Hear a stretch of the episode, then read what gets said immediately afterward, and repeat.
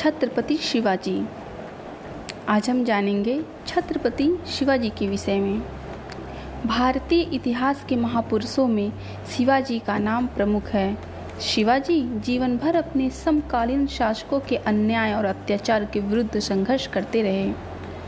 शिवाजी का जन्म अप्रैल सन 1627 ईस्वी को महाराष्ट्र के शिवनेर के किले में हुआ था। इनके पिता का नाम शाहजी और माता का नाम जीजाबाई था। शाहजी पहले अहमदनगर की सेना में सैनिक थे। वहाँ रहकर शाहजी ने बड़ी उन्नति की और वे प्रमुख सेनापति बन गए। कुछ समय बाद शाहजी ने बीजापुर के सुल्तान के यहाँ नौकरी कर ली।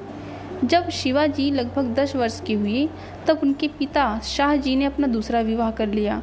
अब शिवाजी अपनी माता के साथ दादाजी कोडदेव के संरक्षण में पूना में रहने लगे। जीजाबाई धार्मिक प्रवृत्ति की महिला थी। उन्होंने बड़ी कुशलता से शिवाजी की दीक्षा शिक्षा का प्रबंध किया। दादाजी कोडदेव की देखरेख में शिवाजी को सैनिक शिक्षा मिली और वे घुड़सवारी अस्त्रों शस्त्रों के प्रयोग तथा अन्य सैनिक कार्यों में शीघ्र ही निपुण हो गए। वे पढ़ना लिखना तो अधिक नहीं सीख सके, परंतु अपनी माता से रामायण, महाभारत तथा पुराणों की कहानियाँ सुनकर उन्होंने हिंदू धर्म और भारतीय संस्कृति का अच्छा ज्ञान प्राप्त कर लिया। माता ने शिवाजी के मन में देश प्रेम की भावना जागृत की। वे शिवाजी को वीरों की साहसिक कहानियाँ सुनाती थी। बचपन से ही शिवाजी के निडर व्यक्तित्व का निर्माण आरंभ हो गया था।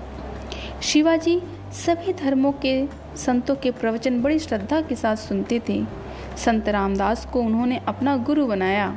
गुरु पर उनका पूरा विश्वास था और राजनीतिक समस्याओं के समाधान में भी वे अपने गुरु की राय लिया करते थे। दादाजी कोड़देव से शिवाजी ने शासन संबंधी ज्ञान प्राप्त कर लिया था, पर जब शिवाजी 20 वर्ष के थे, तभी उनके दादा की मृत्यु हो गई।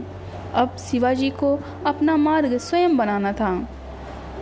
भावल प्रदेश के साहसी नव युवकों की सहायता से शिवाजी ने आसपास के किलों पर अधिकार करना आरंभ कर दिया। बीजापुर के सुल्तान से उनका संघर्ष हुआ। शिवाजी ने अनेक किलों को जीत लिया और रायगढ़ को अपनी राजधानी बनाया। बीजापुर का सुल्तान शिवाजी को नीचा दिखाना चाहता था।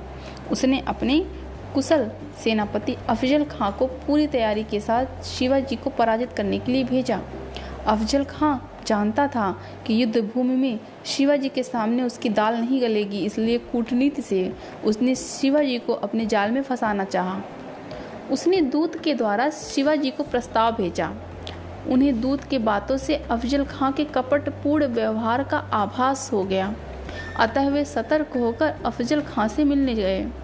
उन्होंने साहस पूर्वक स्थिति का सामना किया और हाथ में पहने हुए बघनक से अफजल खां का वध कर दिया। एक बघनक एक प्रकार का अस्त्र था। अस्त्र शस्त्र में शामिल था, शामिल चीज़ है। शिवाजी की बढ़ती हुई शक्ति से मुगल बादशाह औरंगज़ेब को चिंता हुई। उसने अपने मामा शाइस्ता खां को दक्षिण का सूबेदार बनाकर भेजा और उससे शिवाजी की बढ़ती हुई शक्ति को नष्ट करने को कहा। शाइस्ता खां पूना के एक महल में ठहरा था। रात के समय शिवाजी ने अपने सैनिकों के साथ शाइस्ता खां पर आक्रमण कर दिया, लेकिन वह अंधेरे में कमरे से भाग गए। इस पराजय से मुगल साम्राज्य की प्रतिष्ठा को बहुत क्षति हुई। अब शिवाजी का दमन करने के लिए औरंगज़ेब ने आमेर के राजा जयसिंह को भेजा। जयसिंह नीति कुशल दूरदर्शी, योग्य और साहसी सेना नायक था। इन दोनों के मध्य दो महीने तक घमासान युद्ध हुआ। अंत में शिवाजी संधि करने के लिए विवश हो गए और उनको जयसिंह की सभी शर्तों को स्वीकार करना पड़ा। जब जयसिंह के साथ शिवाजी आगरा पहुँचे, तब नगर के बाहर उनका स्वागत नहीं किया गया। मुगल दरबार में भी उनको यथोचित सम्मान नहीं मिला। स्वाभिमानी शिवाजी को यह अपमान सहन करना पड़ा और वे इस अपमान को सहन नहीं कर सके और मुगल सम्राट की अवहेलना करके उस दरबार से चले गए। औरंगज़ेब ने उनके महल के चारों ओर पहरा बैठाकर उनको कैद कर लिया। वह शिवाजी का वध करने की योजना बना रहा था। इसी समय शिवाजी ने बीमार हो जाने की घोषणा कर दी। वे ब्राह्मणों और साधु संतों को मिठाइयों की टोकरी भिजवाने लगे और एक टोकरी में स्वयं बैठकर वे आगरा नगर से बाहर निकल गए। कुछ समय बाद अपनी राजधानी रायगढ़ पहुँचे। शिवाजी के भाग निकलने का औरंगज़ेब को जीवन भर पछतावा रहा। शिवाजी को अपनी सैन्य शक्ति का पुनर्गठन करने के लिए समय की आवश्यकता थी। अतः उन्होंने मुगलों से संधि करने में ही अपना हित समझा। दक्षिण के सूबेदार राजा जयसिंह की मृत्यु हो चुकी थी और उनके स्थान पर शहजादा मुअज्जम दक्षिण का सूबेदार था। उसकी सिफारिश पर औरंगज़ेब ने संधि स्वीकार कर ली और शिवाजी और राजा की उपाधि को भी, शिवाजी की राजा की उपाधि को भी मान्यता दी। अब शिवाजी अपने राज्य की शासन व्यवस्था को सुदृढ़ करने में लग गए शिवाजी बहुत प्रतिभाशाली और सजग राजनीतिज्ञ थे। उन्होंने अपने सैनिकों की क्षमता और देश की भौगोलिक स्थिति का पूर्ण ज्ञान प्राप्त किया था। इसलिए उन्होंने दुर्गों के निर्माण और छापामार युद्ध में मुगल सेनाओं की सहायता करके उनको अपना मित्र भी बनाया। उनकी यह नीति उनके युग के लिए नई थी। यद्यपि उनका जीवन एक तूफानी दौर से गुजरा, वे अपने राज्य की शासन व्यवस्था के लिए समय निकाल लेते थे। शिवाजी की ओर से औरंगज़ेब का मन साफ़ नहीं था, इसलिए संधि के दो वर्ष बाद ही फिर संघर्ष आरंभ हो गया। शिवाजी ने अपने वे सब किले भी जीत लिए, जिनको जयसिंह ने उनसे छीन लिया था। उनकी सेना फिर मुगल राज्य में छापा मारने लगी। उन्होंने कोडाना के किले पर आक्रमण करके अधिकार प्राप्त कर लिया और उसका नाम सिंहगढ़ रखा। अनेक अन्य किलों पर अधिकार कर लेने के बाद शिवाजी ने सूरत पर छापा मारा और बहुत सी संपत्ति प्राप्त की। इस प्रकार प्राप्त संपत्ति का कुछ भाग तो वे उदारता से अपने सैनिकों में बांट देते थे और शेष सेना के संगठन तथा प्रजा के हित में खर्च करते थे। शिवाजी परिस्थिति को देखकर अपनी रणनीति बनाते थे, इसलिए उनकी विजय होती थी। अब शिवाजी महाराष्ट्र के विस्तृत क्षेत्र के स्वतंत्र शासक बन गए और सन 1674 में बड़ी धूमधाम से उनका राज्याभिषेक हुआ। उसी समय उन्होंने छत्रपति की पदवी धारण की। इस अवसर पर उन्होंने बड़ी उदारता से दीन दुखियों को दान दिया। राज्याभिषेक के बाद भी शिवाजी ने अपना विजय अभियान जारी रखा। बीजापुर और कर्नाटक पर आक्रमण करके समुद्र तट के सारे प्रदेशों को अपने अधिकार में कर लिया। शिवाजी ने ही सबसे पहले सुव्यवस्थित ढंग से नौसेना का संगठन किया था।